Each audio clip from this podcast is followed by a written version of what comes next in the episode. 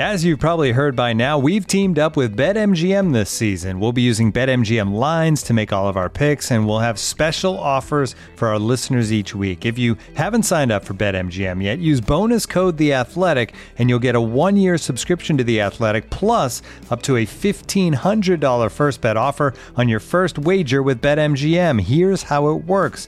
Download the BetMGM app and sign up using bonus code The Athletic. Make your first deposit of at least $10, place your first bet on any game, and claim your voucher for a one-year subscription to The Athletic. See BetMGM.com for terms. U.S. promotional offers not available in D.C., Mississippi, New York, Nevada, Ontario, or Puerto Rico. Gambling problem? Call 1-800-GAMBLER. Available in the U.S. Call 877-8-HOPE-NY or text HOPE-NY 467-369 in New York. Call 1-800-NEXT-STEP in Arizona. 1-800-327-5050 in Massachusetts. 1-800-BETS-OFF in Iowa. 1-800-270-7117 for confidential help in Michigan. 1-800-981-0023 in Puerto Rico. First bet offer for new customers only in partnership with Kansas Crossing Casino and Hotel. Don't forget, if you haven't signed up for BetMGM yet, use bonus code The Athletic, and you'll get a one-year subscription to The Athletic, plus up to a fifteen hundred dollar first bet offer on your first wager. The Athletic. I'm sorry, you can sit there and look and play with all your silly machines as much as you like. Is Gascoigne going to have a crack? He is, you know. Oh,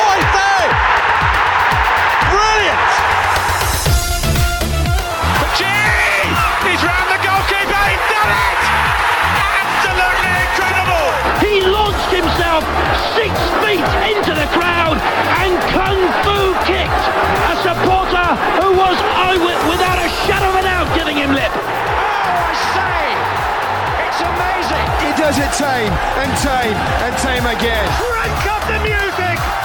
Charge your glass! This nation is going to dance all night!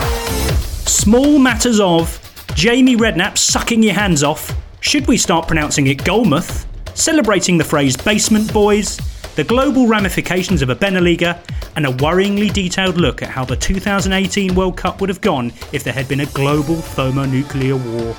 Brought to your ears by The Athletic, this is Football Cliches.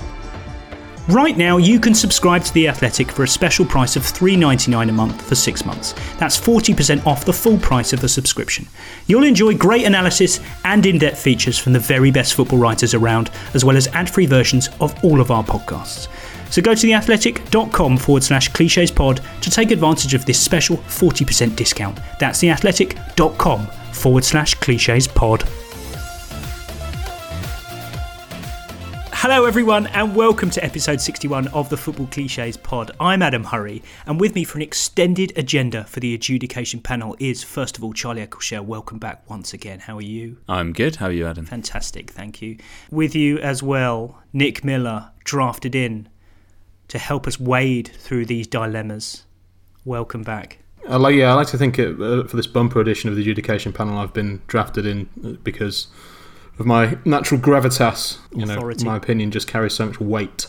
Yeah, exactly. Yeah, you know the ropes when it comes to the cliches pod. You know, you know the sort of thing we're going for here. So yeah. Um, so and once we've waded through all of that, we also have the first edition of the new cliches quiz format, out of control, later on, which is huge amount of fun. But let's get stuck in straight away. Um, this is Charlie. This is a weekly preoccupation for the football cliches pod. Perhaps I'll miss it when fans return. This is once again perhaps the the ultimate, the final swearing apology. This was Daniel Mann on Sky Sports for Blackburn versus Brentford. Uh, Rovers fan Matt alerted me to this, and I think this may be the most withering one we've heard so far. Toney's again, he gets his body in between defender and ball ever so well. Well, if you heard a naughty word there, we're very sorry.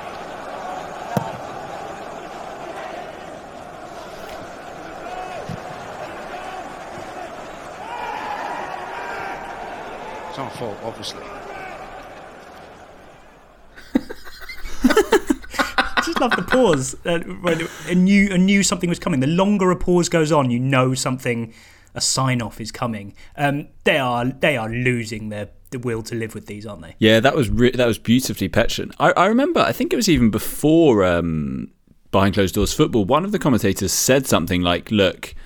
We know that it might sound a bit silly, but we are obliged to Yeah. apologise, which seemed to completely undermine What, the so message. he but- preempted it all? he no, he said like um, I think he did the apology, Hmm. but then was like, and for those of you asking, we are obliged to say that, like you know, just like I'm I'm with you on this. It's I think it's as stupid as you do, but we have to do it. Have you reached the point where they're, they're just going to say at the start of a game, look, we just apologise in advance for Mm. all rude enough. words? Yeah. That should easily be enough.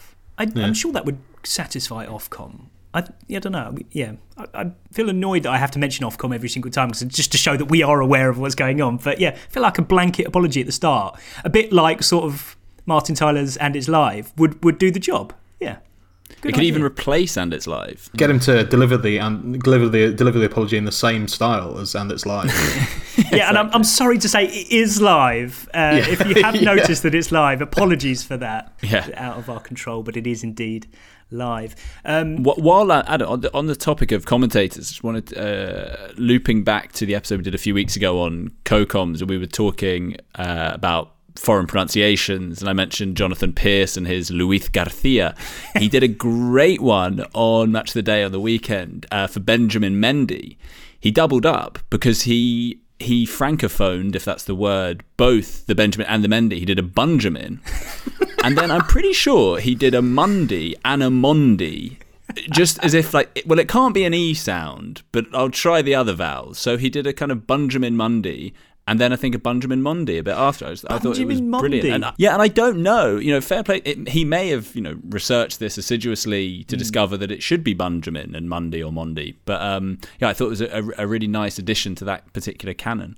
I mean, maybe maybe French is a kind of very special case here, Nick, because um, there are so many layers to Frenchness that you can add to it. I mean, you could go full full French and maybe I don't know, go Benjamin Mondi.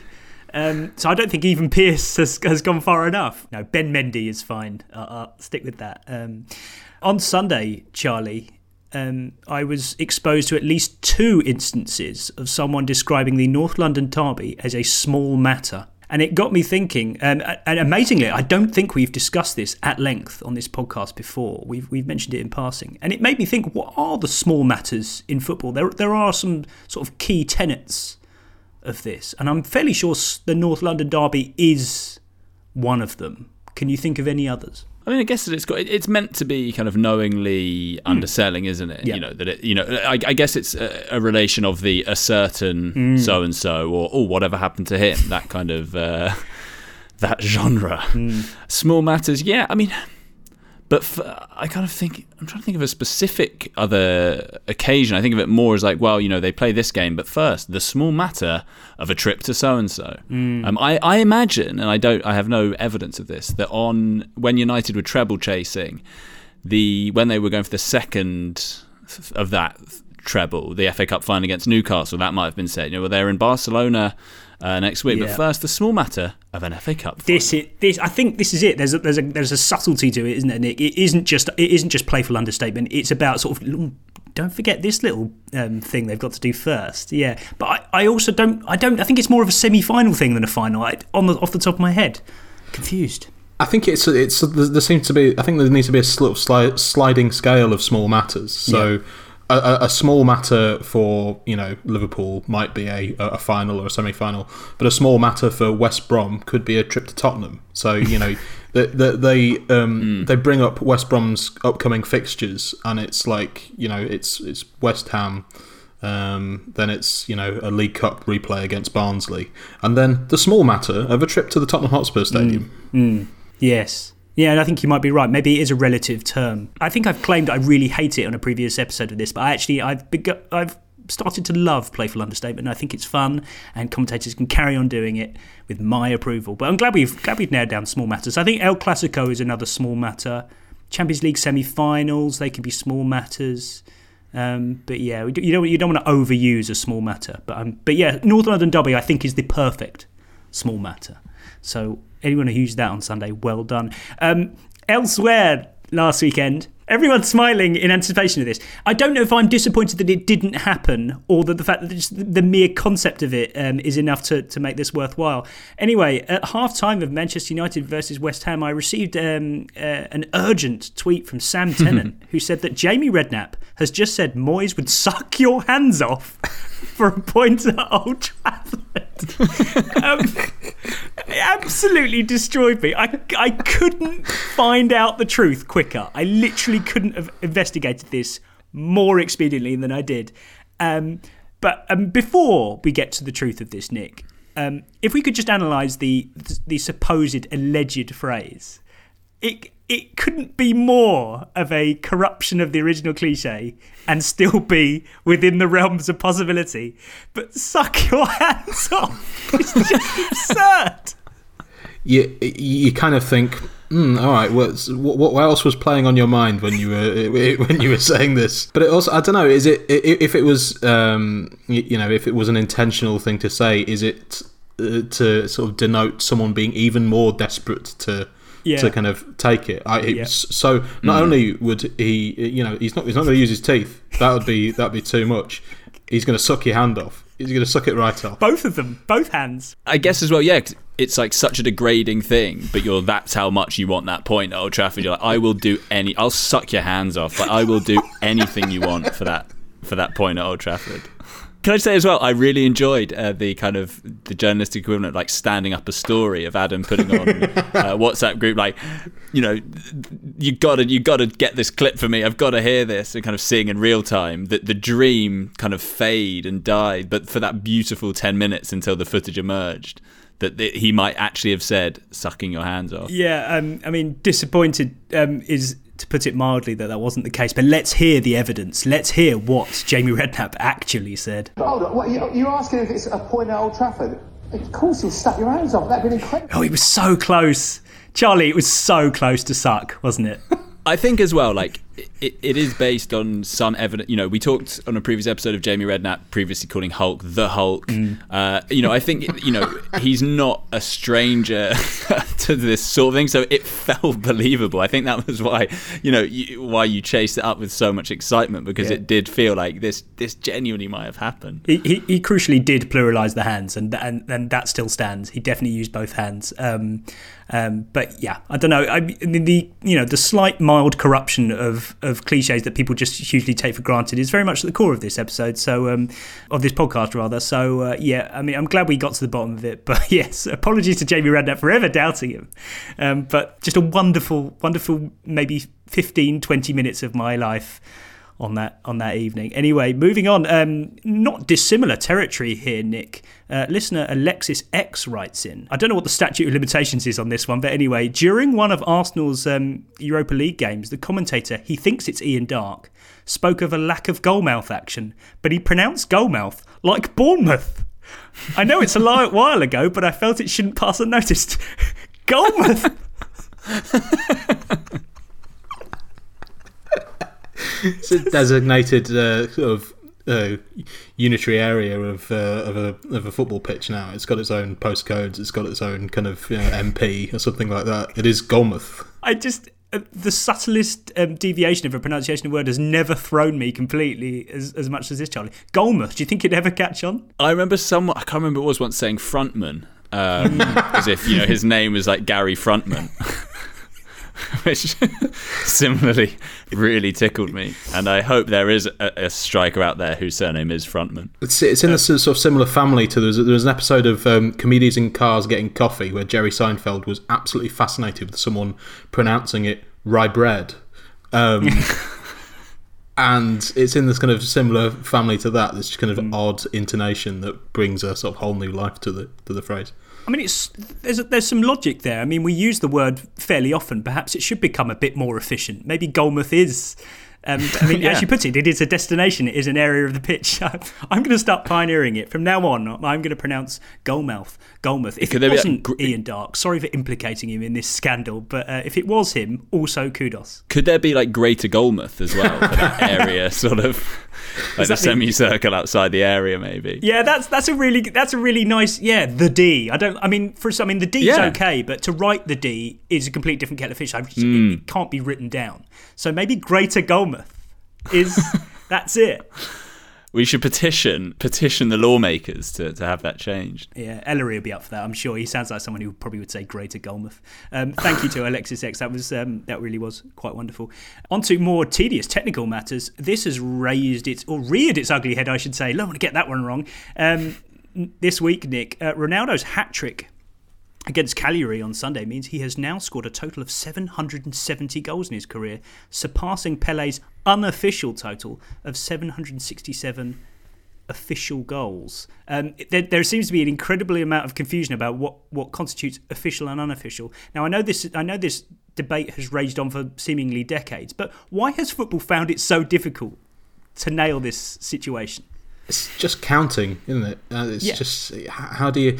The the thing that annoys me about this is, and this is a theme that I think we're going to come onto later in the podcast as well. It, and it annoys.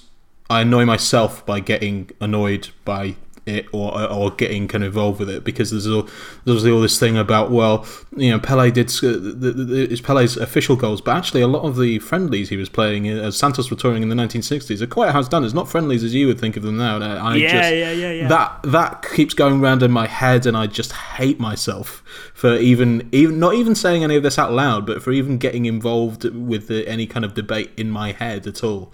Um, but yes it is just incredibly tedious the spirit of that argument is is is alive and well. I, I completely get it, but you know you you do have to draw the line somewhere. It doesn't matter how how hard the friendlies were; they were friendlies. Charlie, I, I sense that modern football, given you know how earnestly we categorise and document everything, is really struggling with this idea that nobody has has got the numbers here.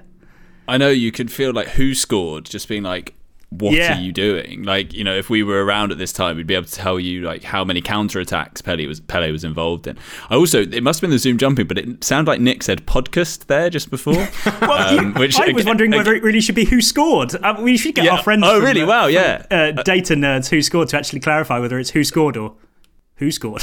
I also I really enjoyed this the Pele's Instagram uh, message saying congratulations on breaking my record of goals in official matches. Really keen to get that Yes. in. I, you know he, Yeah. he is not he was not really just saying breaking my goal. He's you know with that quite important caveat. Those three words do a lot of lifting in that sentence. Yeah, I mean, I mean, both of them are very well versed, Nick, in kind of um, Champions League weekly style dip, sort of diplomacy, if you like. Uh, I, I don't think either of them have, have said a sincere sentence for the last ten years. but um, Ronaldo's message um, on Instagram before that was my everlasting and unconditional admiration for Mr. Edson Arantes do Nascimento, square brackets Pele, such as the respect I have for mid 20th century football. What a weird thing to say! Led me to take into account his 767 score, assuming his nine goals for Sao Paulo state team, as well as his single goal for the Brazilian military team. Single goal there, which is really ramming it home as official goals. What a, just a weird wooden exchange between two of the world's greats of the beautiful game. you, you can imagine. I just imagined that um, someone has kind of edited that. You know, so uh, in the original version, it, it made some kind of passive aggressive reference to you know. Oh, and, and I suppose he's including those goals he scored on the Escape to Victory as well Yeah, in his yeah, official yeah. title. Yeah. But you know, I you know all the what you've seen all mine. Mine have all been televised. You can you can prove all this. That's a good point. There's one thing that this exchange hasn't had is a really, really sarcastic um, reference to somewhere that Pele may or may not have scored his goals. Um, but Charlie, from a data collection perspective, this this perhaps concerns me a bit because football isn't in the in the grand scheme of things a particularly hard game to statistically collate. There are goals, and that's pretty much the crux of it. But I, I worry now about sports like cricket, which I don't follow hugely closely, but from afar, I can tell are very complicated sports when it comes to data collection. They, they really care about all the different variables. So things like cricket averages and, and wickets hmm. and economy and that sort of stuff. I reckon somewhere along the line, since the 1830s or something, someone's got it wrong and everything is therefore wrong. That must that must screw with people's brains. Oh, what you mean? It's just waiting for someone. If someone actually checked this stuff, Yeah. it's like, wait a minute, Yeah. someone forgot those five runs, Yeah, or and that's exactly. yeah, and then the whole system collapses. Yeah, well, no one peeked behind that curtain. It would just cause too much disruption. It's the same with sort of baseball and basketball, Nick. Um, you know, I mean, the Americans do data so well when it comes to sport. I feel like something we're catching up with quite well to bring it into the mainstream. But I just think it's a, it's, it's a complete house of cards. If it turns out someone didn't sink that three pointer back in 1979, the whole thing's gone to shit. Yeah, it's like when you, you kind of read old match reports and stuff, and you, you have you, you see quotes from people that are if they were written in a you know contemporary media, you'd say, mm, "Did he really say that?" Uh, and it's mm. a sort of similar thing with the uh, recording of, of, statistics, I suppose. You think, mm. were you uh, were you really watching that? Are you sure that he scored that goal in 1898 or whatever? Yeah, yeah. Makes you wonder. Makes you wonder if it's all a lie. Um, speaking of prolific egotists, Charlie, um, mm. it emerges that Zlatan Zlatan Ibrahimovic is to return to the Swedish setup I like saying setup. I just wanted to use it for that alone. Mm. Ahead of Euro 2020. On the running order here, I've simply written twat, go away. Um, mm. I mean, I, I want to get my. It's not a rant. I, I want to get this opprobrium out the way first. He is. He's just a sort of walking Chuck Norris joke, but with 563 senior career goals. Um, In official matches. Yes, yes, very much so. Yeah, he doesn't play friendlies, quite clearly. Is it is it passe to not like Ibrahimovic in any way? Like, just to find him utterly tedious? Yeah, I, that's probably one step behind on the journey because there's probably been the backlash where everyone thought he was a dick. Yeah. Now I'd say there's probably, I don't know, is there now a slight revisionism of, mm. yes, he's a dick, but what a player. What oh, a fantastic clearly. player. You yeah. know, that sort of thing. So I don't know, may, yeah, maybe that's one step. But I certainly think the finding him immensely tedious um, I mean, that's a very mainstream, mm. um, well held view. Yeah, I just wonder if now the slightly more contrarian perspective is to, you know, to slightly go back on that and maybe say, but he does actually come out with some quite interesting stuff. Like I know he talks oh, So we're shit, back into actually... kind of fair play to Zlatan territory now. Yeah, I don't know. I just feel mm. like that's the natural next step in the journey yeah. because he's been on this backlash now for quite a while. I mean, yeah, when was he last not tedious? No, you know, you're right. Maybe I'm, I'm always conscious of having the next layer of a debate. Um, but Nick, I mean, whilst I'm at peace with Zlatan's brand, I mean, if he wants, if, if that's where he wants to do, that's fine. And his, his own Wikipedia page details the fact that he talks about himself in the third person, which is is not a good thing to be known for. But from a wider perspective, does Euro 2020, which is which is going to be a, a, huge release for quite a lot of people, especially if fans are allowed back and all that sort of stuff. I mean, and, and bearing in mind it's a major tournament in its own right and that sort of stuff. Does it need him? Does it? Do we need him? But this is the whole thing. It's just he, he can't it's like he can't cope with not being the centre of fucking attention for one summer. He's just he's just thought, well, this is this is you know we've we've missed a year and this is going to be a huge huge tournament. Everyone's going to be you know gasping for this and everyone's going to be paying attention. So I need to insert myself into this you know Sweden team with a very a collection of very good, promising young players. So me, I must you know, and he'll he'll tweet something about being a lion or something and re- mm. refer to himself in the third person before rubbish, the tournament. It's, it's rubbish banter. Yeah, and uh, again, just going back to the, the earlier on, I get annoyed at myself for being annoyed about him because there have been so as you, you you talked about there there have been so many kind of phases of backlash and something that you, by this point Zlatan should just kind of wash over you other than being sort of um, you know uh, uh, like Im- impressed that he's still playing for a title chasing team at 39 you should just kind of be able to broadly avoid him and ignore him. Next up uh, the news this week from Reuters that Stephan Lichtsteiner the 108 cap Swiss international, uh, is now interning as a watchmaker in Switzerland, Nick. Um, he started an internship at Zurich for Maurice de Mauriac. I'm sure Jonathan Pearce would do a better job with that than I. Is this the, like the Swiss equivalent of like an English footballer going to run a pub? It just, to me, it read like a kind of quite a clumsy front for something else. It would be like some some hack pulp novelist or something wrote this. Uh, in Lichtsteiner, of course, he, officially he was m- making watches in Zurich, but hmm. unofficially. Mm. And but yeah, just so it's just two on the nose. No, right. not equivalent. Uh, a, a, Swiss guy making a watch. It's not the equivalent of. Uh, an English player retiring to run a pub, I don't think it's the equivalent of an English player retiring to make umbrellas or bowler hats, or, or you know, or or tea or something. I don't know. Mm. I, I, thought there there are a few things on this that jumped out. One, I, I, love the fact he's doing an internship, so he's you know he's not getting any special treatment, despite the fact that he's a you know former footballer. Uh, there's an obvious joke about you know ha- given how slow he was, certainly when he was at Arsenal. Uh, you know, I'm, I'm sure he's having to deal with a lot of that kind of banter. Um, and finally, I really like whenever players do something like this, they'll make a com- there's like an obligatory comparison with football. So it's like you know being a and he said you know being a watchmaker is actually not so different to being an international footballer. And he says something like just like how in football, if not all parts of the team don't function, the team won't work. He says something like, "If all the parts of the watch don't work, then none of the watch will work." I just, and I, I feel there's always that, you know, when, when you are talking to someone being in a pub, he's like, "Well, yes, you know, obviously it seems a far cry from playing in front of fifty thousand fans, yeah, but the cry. pressure of, you know, definitely said far cry, definitely."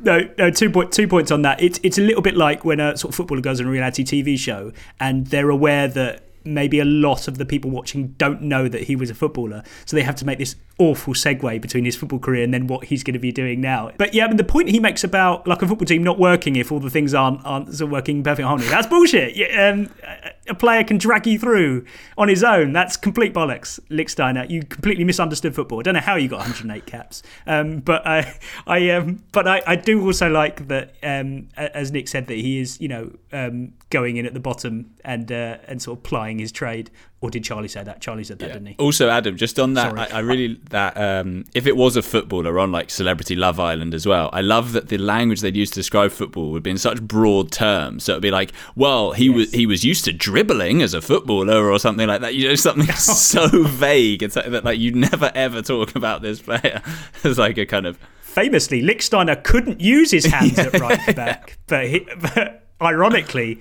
now will be using both in his new role. Um, good luck to him. Uh, I hear he's making a watch for charity as well, aren't they always? Um, so, yeah, all the best to him. Um, footballers who do actually run pubs, it's not a complete dying art. Uh, former Newcastle fullback uh, Nick Olivier Bernard runs the Mason's Arms in Blyth. Mm, I didn't know that. That's mm. excellent. So it's good to see that that art alive and well. Um, on to more, well, what ostensibly looks at exciting matters, but actually quite mundane. Um, the story this week, Charlie, that the Real Madrid website was hacked, which sounds very dramatic, but it turns out the hackers, if there were indeed any, um, simply hacked in to produce a, an injury update for Rodrigo, saying that he pulled a hamstring. Uh, which strikes me as the most mundane possible hacking of a football club website. Yeah, I thought this was absolutely amazing. I mean, I wondered if they. Do you think they. Was that always the plan, or did they get in and they sort of panicked and they were like, kids in a sweet shop. They're like, just yeah, keep yeah, it like really yeah, yeah. Just start small, start with an, you know, it, it is. I mean, did they, or, or maybe they did think like this is going to absolutely blow the world's mind. Like, yeah. Because the, the first the first possibility, kind of like someone breaking into the Louvre, panicking, and just stealing a pencil from the gift shop or something. um, what I also liked about this, Nick, was um, I mean, once the story emerged that it was, you know, not a real update and Rodrigo was um, perfectly well, there was a kind of sort of the inevitable sneering among the football media that um, it, the outlets that weren't duped by this news. They so they pointed out that um, several media outlets were duped by the news. Well, uh, yeah, that's yeah. fine. I think it's fine to be duped by that. A couple of things here. I, I wondered whether um, whether firstly it might be some kind of uh, just some kind of weird flex, like these people were saying. Well, you know, we can do this, and this is we're only going to do this for now, but uh, oh, right. yeah or they've got some dirt on the website admin, and this is this is kind of shot across the bows kind of thing. Oh, okay. So you like, well, yeah, nice little Rodrigo injury update you've got exactly, there. It would be shame yeah. to uh, publicly release it when it's not actually true. yeah, and the the the, the other thing is this is. I, I mean, I don't even pay much attention to uh, fantasy football hugely, but just the way everything's infected my brain that this yeah. is the, the, I, I, thought this might have been some kind of ruse by someone to, you know, uh, affect their mate's fantasy football team. Like they're they're second and their mate's got Rodrigo in the team or something. So I thought, I know, I'll, I'll publish a uh, uh, uh, an article saying he's he's injured his hamstring, so Johnny will drop him from his team, and I shall collect those delicious points. That um, that begs the rather naive question on my part, which do they have fantasy football in Europe? You never hear about it. That's a really good question. Mm. I've never heard about it. I reckon they have it, but it's not the sort of behemoth, behemoth that it is uh, Yeah, that's based on zero I bet, knowledge. I bet like pre-assists are like a big thing in like in Italy. I mean, you probably get more points for goals in Italy because it's so hard to score Oh. over there, isn't it? So it's probably like double the points. God, you'd be lucky if you get ten in a season in Serie A these days. This episode is brought to you by Michelob Ultra, the official beer sponsor of the NBA. Want to get closer to the game than ever before? Michelob Ultra Courtside is giving fans the chance to win exclusive NBA prizes and experiences like official gear, courtside seats to an NBA game, and more. Head over to michelobultra.com slash courtside to learn more. Anyway, moving on. A, a lovely phrase fell upon my sight this week. Um, it's it's a sort of phrase, Nick, that really kind of I, I take for granted, and then the longer I stare at it, the more absurd it becomes. And that phrase was "basement boys," um, which, if you just analyse it in, in both isolation and if you strip it down to its individual parts, is it, it is just brilliantly stupid and weird. Um, but I, I, I spotted it in passing, and I had to stop and marvel at it for a bit. And uh, it was, of course, in relation to um, to Sheffield United. I mean, uh, do you think you've ever? Do you think you could ever say the words "basement boys" out loud?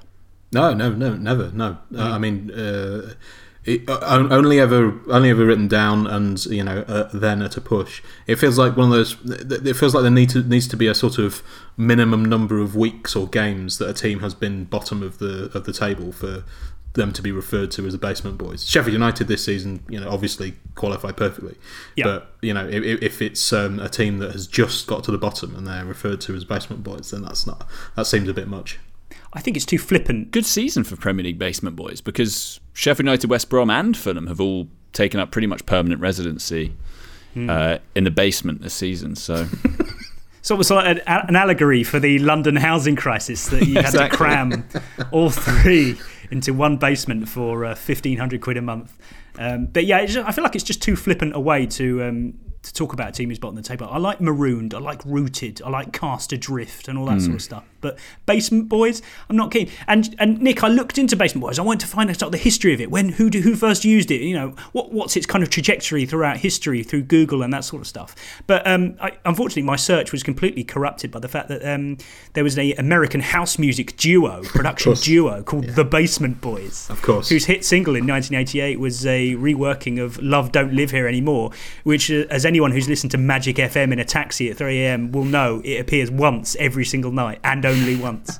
um, lovely tune. Um, didn't really pass into. Um, the house music genre quite so well, but yeah, Basement Boys. Um, they were a music duo, but I don't think I don't think they were the inspiration for it. Or I was going to say, did they name themselves because they were huge fans of whatever team had been sort of. They read so many tabloid stories of teams struggling at the bottom of the English top flight and just Yeah. thought, that's it. This really works for us. On, a, on the related note to Sheffield United being bottom of the table, um, listener coach Bill Lofts writes in and says Is Paul Heckingbottom the first Premier League manager whose name also describes the league position of his club? I suppose, again, you'd have to play around the emphasis Paul Heckingbottom. Yeah, unless you had someone with a surname like Middlemarch or something like that. Hmm. or Top Top Loader. Would, would Top Loader ever top of the charts?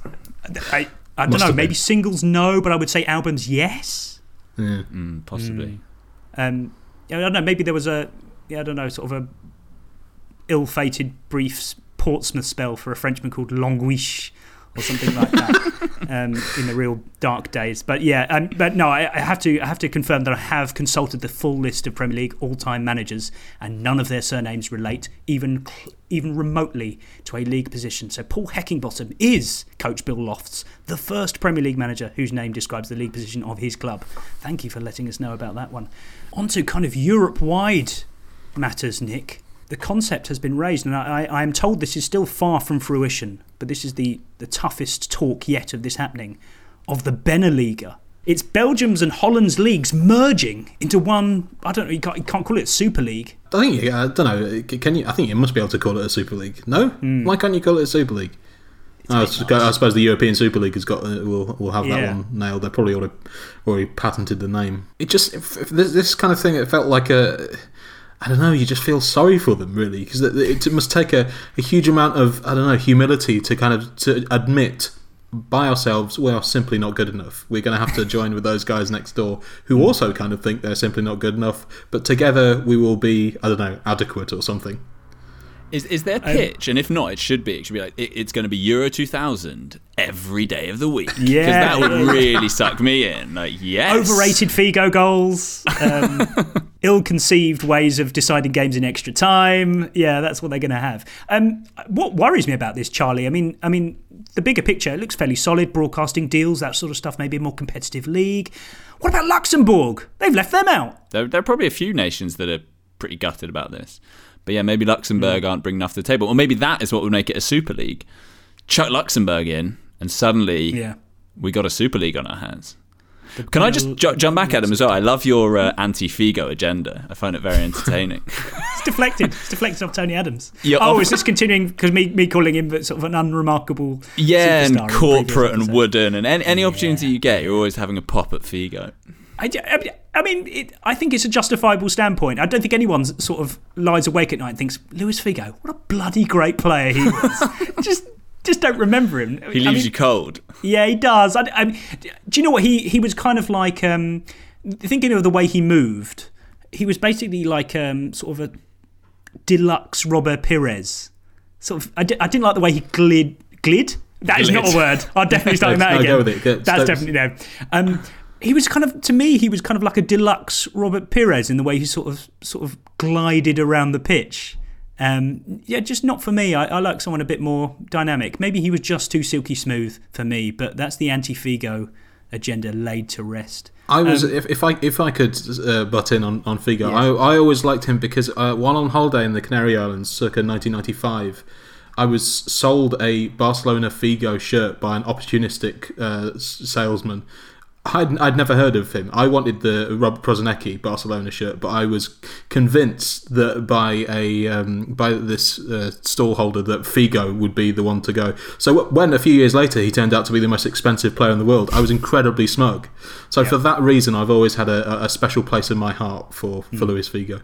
Oh no, fair enough. I mean, if you if you've got that emotional roots, then that's Yeah. fine. I just I don't have that. I, I have one deflected goal at Euro 2000. I have a pig's head. I have a, a wild transfer fee and the Just Just, for Men advert. commercials, yeah. Just for Men, yeah. and just ten years of UEFA corporate speak, which has really put me off. Sorry, Figo. Moving on. I mean, I mean, where do we stop here? Nick, I mean, if we're if we're combining countries, why don't get the old Soviet lot back together, get the whole gang back together, because if you know, if I can remind you, and I'm sure you know when you were on holiday in uh, Turkmenistan back in 1986, you'll you'll have fond memories of this. But um, I mean, setting aside if we could, you know, all the uh, geopolitical uh, tensions here, the 1986 Soviet Top League, which on its own is an incredible name for, uh, I think it was also known as the Supreme League, which again is just a, just a wonderful way of naming your league. This was the this was the kind of league table you would have been faced with. Kiev, Dynamo Kiev, Dynamo Moscow, Spartak Moscow, Zenit Leningrad, Dynamo Tbilisi, Shakhtar Donetsk, Kairat Alma-Ata, Zalgiris Vilnius, Torpedo Moscow, Dynamo Minsk, Dnipro Dnipropetrovsk, Metalist Kharkiv, Neftchi Baku, Ararat Yerevan, Chornomorets Odessa, and Torpedo Kutaisi. Those last two were relegated, sadly. But that is an absurdly strong division. Can you imagine? Yeah, I mean, it, uh, firstly, kudos for uh, for rattling through those names. Mm, that, was, had to. that was incredibly impressive. But yeah, I mean, it it, it, it reads like the, the who's who's who. who of the, who's who of the early rounds of the UEFA Cup, isn't it? Sorry for pre hoo hoosing you there, but I'm just so glad you said it. With a little sprinkling of the risk board, some of these places seem to me very, uh, very risk. Also, like it's an obvious gag, but it is the most communist league table you'll ever see. I mean, there's 11 points separate, sorry, 12 points separate Kiev in top uh, and Kutaisi in bottom. Incredible. Do you know why? Because this was no straightforward league. Um, about, I think it was about 10 years before, to kind of clamp down on a bit of match fixing, um, the overlords came up with the idea that you could have a maximum of eight draws. And after that, you didn't get any more points for draws. So that's it. You, that's it. So stop That's- drawing was basically the, and, and it got, they, they sort of got harsher with it. And it got to the point that in 1986, you could have a maximum of 10 draws. But after that, every draw, you got a point deducted. unless, unless you were Dynamo Kiev. What? Hang on, what? What? Yeah, bec- um, because Dynamo Kiev squad were made up the um, majority of the Soviet Union squad for the World Cup, so they were allowed to draw games because uh, just because of that absolutely sensational way of running your division. So if, if I really hope the Beneliga is basically run along these lines is the summary of the point I'm trying to make here. This does sound like a sort of Agnelli um, masterclass for that new Super League. But surely then, so you'd be better off lose once you'd drawn that certain number of games. You'd, you'd actually be better off losing a game and getting zero points than drawing and getting a, a minus one point absolutely no idea why teams would be deducted a point for drawing. Um, absolutely sensational, yeah. They got rid of it in the end. Watch all those games on TV, you'd only ever tune in for the last 10, 15 minutes because they will be absolutely chaotic. Yeah. Yes. They get to get to se- get to 75 minutes and it's one all and everyone just goes mad. Would wreak havoc with the language of football, though, and like sort of a last minute equaliser, sort of throwing away a point. I don't know. yeah, yeah. what do you yeah. do? Ah! Uh, awful, awful. Yeah, really I hope it does catch on. At least in the Beneliga, they can be the uh, guinea pigs for this concept in the uh, 2020s. That inevitably, Charlie, led me on to a tweet from. Um, I mean, yeah, any talk of Cold War era Soviet Union led me directly onto a tweet from Gary Lineker yesterday. Not his usual um, subject matter. But anyway, he wrote, Why would you feel the need to increase the number of nuclear weapons, especially now with the inevitable economic chaos caused by the pandemic? If we ever have to launch even just one, we'll all be fucked anyway. Absolutely fair point. So, as a standalone tweet, yes, absolutely can't argue with that. Um, don't know why he don't know why he made it at that very very point, but nonetheless. And then who waded in but Rodney Marsh? And here's what he had to say. it's all got very surreal at this point. And here's what Rodney Marsh said.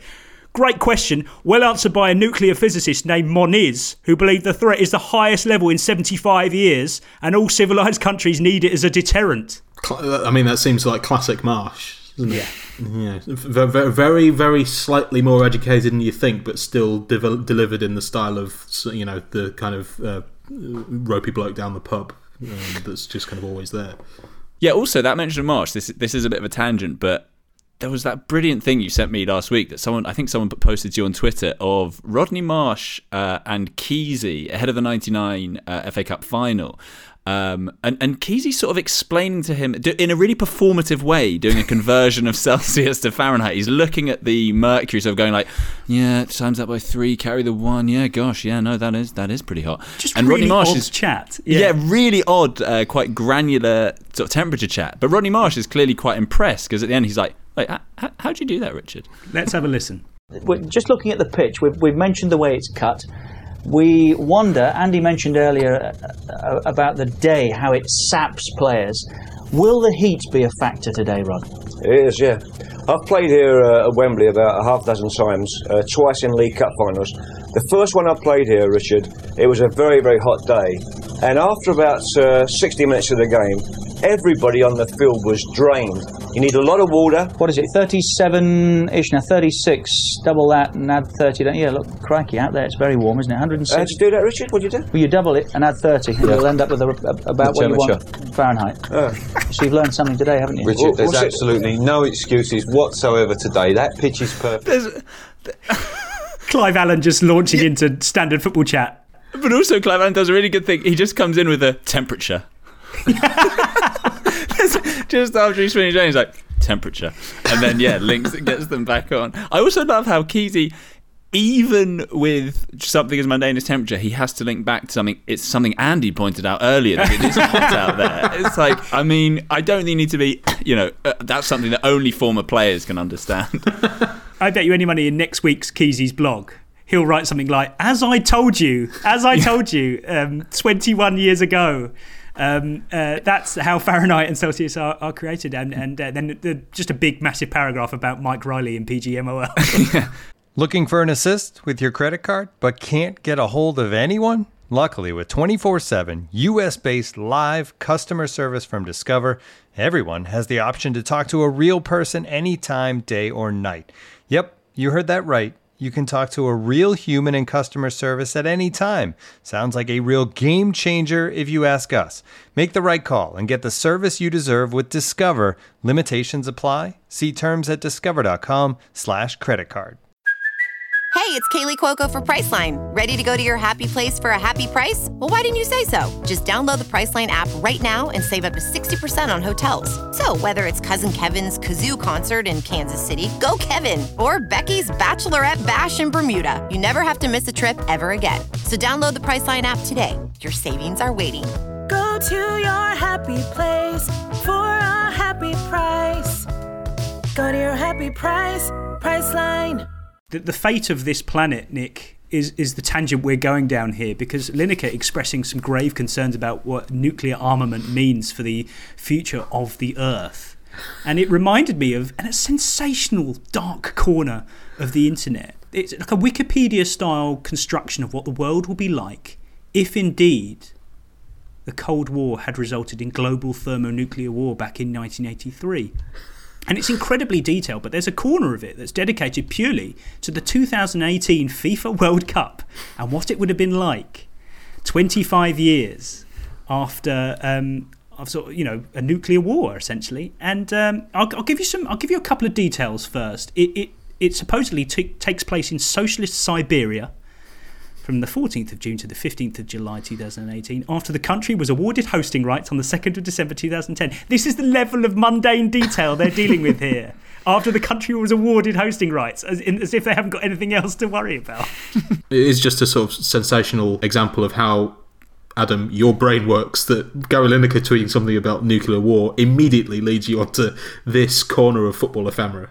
It's incredible. It's absolutely because it's the work that's gone into it. It isn't just yeah. the sensational scenario of the of the world, you know, of a nuclear winter. It's just the little mundane details. I mean, Charlie, just to set the scene, they go into the 2018 World Cup on the back of the 2014 edition, where Robbie Keane and I quote ran riot for the Celtic Alliance, and Big John Parkin fired the Kingdom of Cleveland, um, which is which is the East Coast remnants of the UK, to the last 16. John Parkin, are all the footballers dead? What's going on?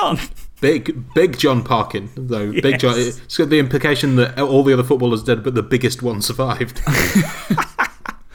what I love as well is this, and, and it reminds me of the Steve Bruce or Steve Barnes novels, where you've got some. Obviously, it's kind of fictionalized, or in this in this one, sort of counterfactual. But then a lot of it is just as was. So you've, mm. in spite of this nuclear war, you've still got Luka Modric and Ivan Rakitic uh, yeah playing for, playing in midfield for Croatia.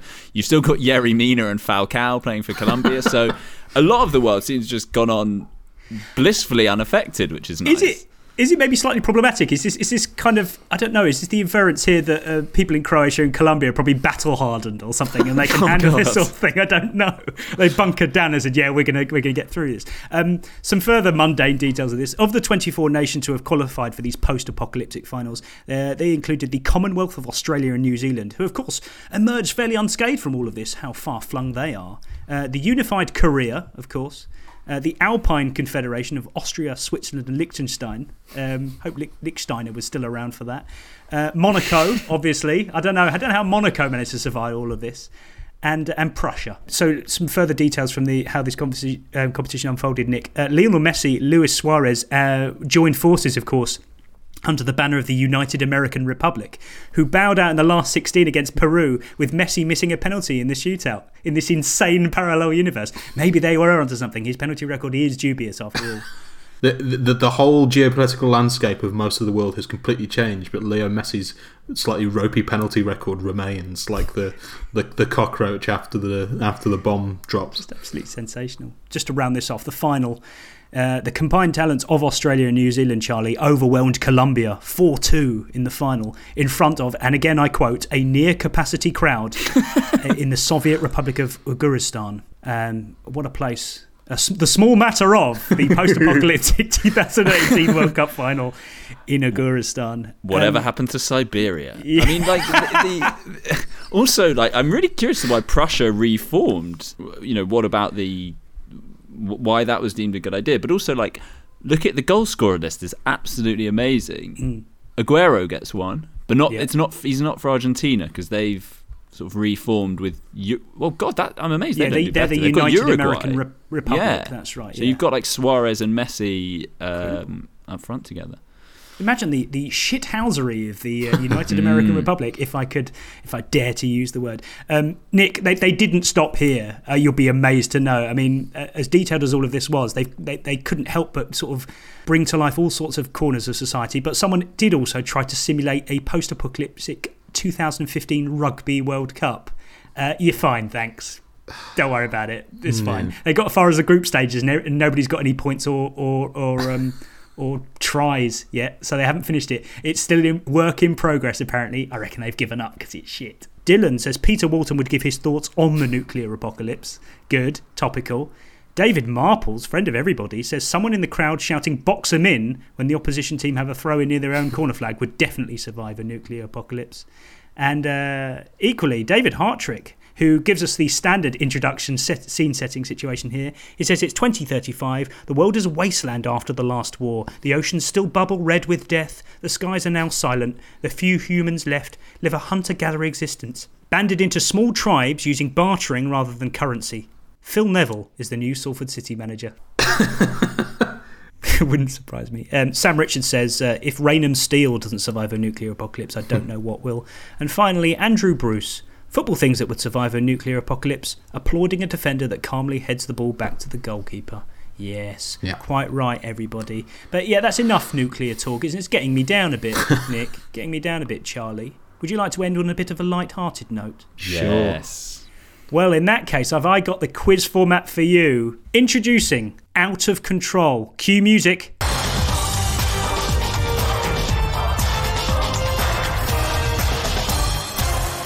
Yes, indeed, guests. Yes, indeed, listeners. This is Out of Control, the successor to the Cliches quiz. The rules, quite simply, are that I'm going to play you an excerpt from an episode of Premier League Years. All I need you to do is to tell me what season it is.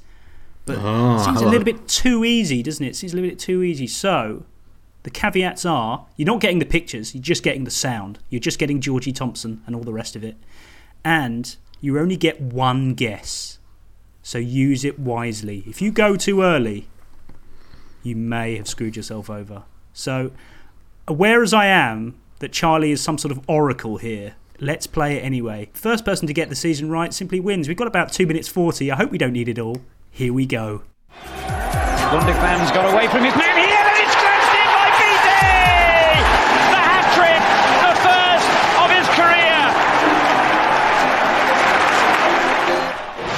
Some ballpark figures in your head already, I've I'm got sure. thoughts, yeah, but mm.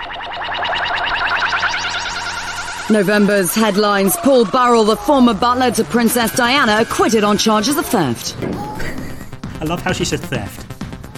In football, Team Bath became the first student side to reach the first round proper of the FA Cup for 122 years after defeating Horsham in a dramatic penalty shootout. If you if you knew the last team who did it, then maybe you could do the maths. So. I think I know this now. I think I've got it. We're in Manchester, where there is no hiding place today. You're either blue or red, City or United. Two great clubs divided by a common need to win. I think I've got it. You seem to get the feeling that City fans do really fancy today. I do think that there are 30 odd thousand wearing blue today I've- in this ground. I think I've got it. Yeah, yeah, I've got it. 2000, 2001. This is the day for it. Header from Berkovic. 2002, 2003, I was going to say. 2002 2003 is correct. Nick Miller. It's Shaun Goater for Manchester Charlie, you were two years out. I know. Don't you know your Paul Burrell theft stories? Just, uh, just to, to uh, give everyone a, a little peek behind the curtain, before we started recording, I was reliably informed that Charlie was going to actually destroy me at this, this quiz because of his savant like uh, knowledge of Premier Yeah. League years. So I am delighted. Oh Just my goes god. to show this this this felt like a tortoise and hare situation, didn't it? Charlie sort of sort of rolling around in his seat, pointing out that he thinks he's got it, he thinks he's got it, but he's going to let it roll on a little bit longer, maybe so the listeners can keep enjoying the clip. Maybe have a little bit of Andy Gray chat from the uh, Manchester Derby, the last at Maine Road, I believe. But no, no, Nick bided his time. He knew that Team Bath had got to the FA Cup something or other around. He knew that Paul Burrell had been uh, acquitted of charges of theft. He may even have known that their group of uh, British plane spotters were briefly imprisoned in Greece under espionage charges. But he probably had that in his back pocket. But he knew, he knew it was 2002 03. Well done. It was uh, Burrell. Burrell was obviously the clincher there. Huge, huge Burrell fan. What threw me, I started thinking in in 2000, 2001, they do the Manchester Derby. They do this like. Uh, is it going to be blue or red? And then they do like a blue and red sort of swarming over the Yeah. city in this in the very uh, early noughties way, and I just had that in my head. But Weird Oh. situation here where you've lost this quiz, but yet your workings are, have actually shown you to be more impressive at the quiz. um, bizarre situation, but nonetheless, you have lost uh, quite sensationally. What an upset in the early days of Out of Control. I think we'll definitely do this again. I'm looking Mm. forward to it. Nick, the reigning champion. Thank you both. Thanks to Zlatan as well. No hard feelings. You're just a twat. And uh, and thanks to everybody for listening. And we'll see everybody next week. Cheers. The Athletic.